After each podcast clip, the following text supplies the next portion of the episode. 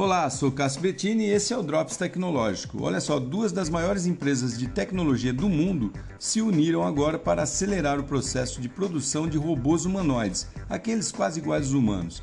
Uma delas chama-se OpenAI, é a responsável pelas inteligências artificiais do muito comentado e muito usado ChatGPT. E a outra chama-se Figure, uma especialista em robótica que tem como diferencial sua rapidez e agilidade na produção de suas inovações. E na parceria, ela será responsável por construir o humanoide eletromecânico completo para poder receber, entre aspas, aí, o cérebro do chat GPT.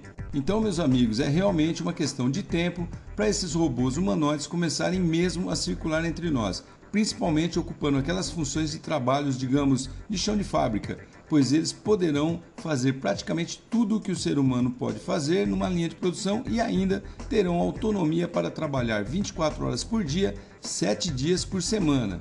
E, segundo os desenvolvedores, essa ocupação braçal será num primeiro momento apenas. Depois que essas máquinas começarem a aprender mais, poderão também substituir as pessoas que ficam atrás das mesas de escritório. Então é bom ficar atento e pensar no upgrade mental para não competir com essas maquininhas, né, pessoal? Sou Cássio Bettini compartilhando temas sobre tecnologia, inovação e comportamento. Até o próximo.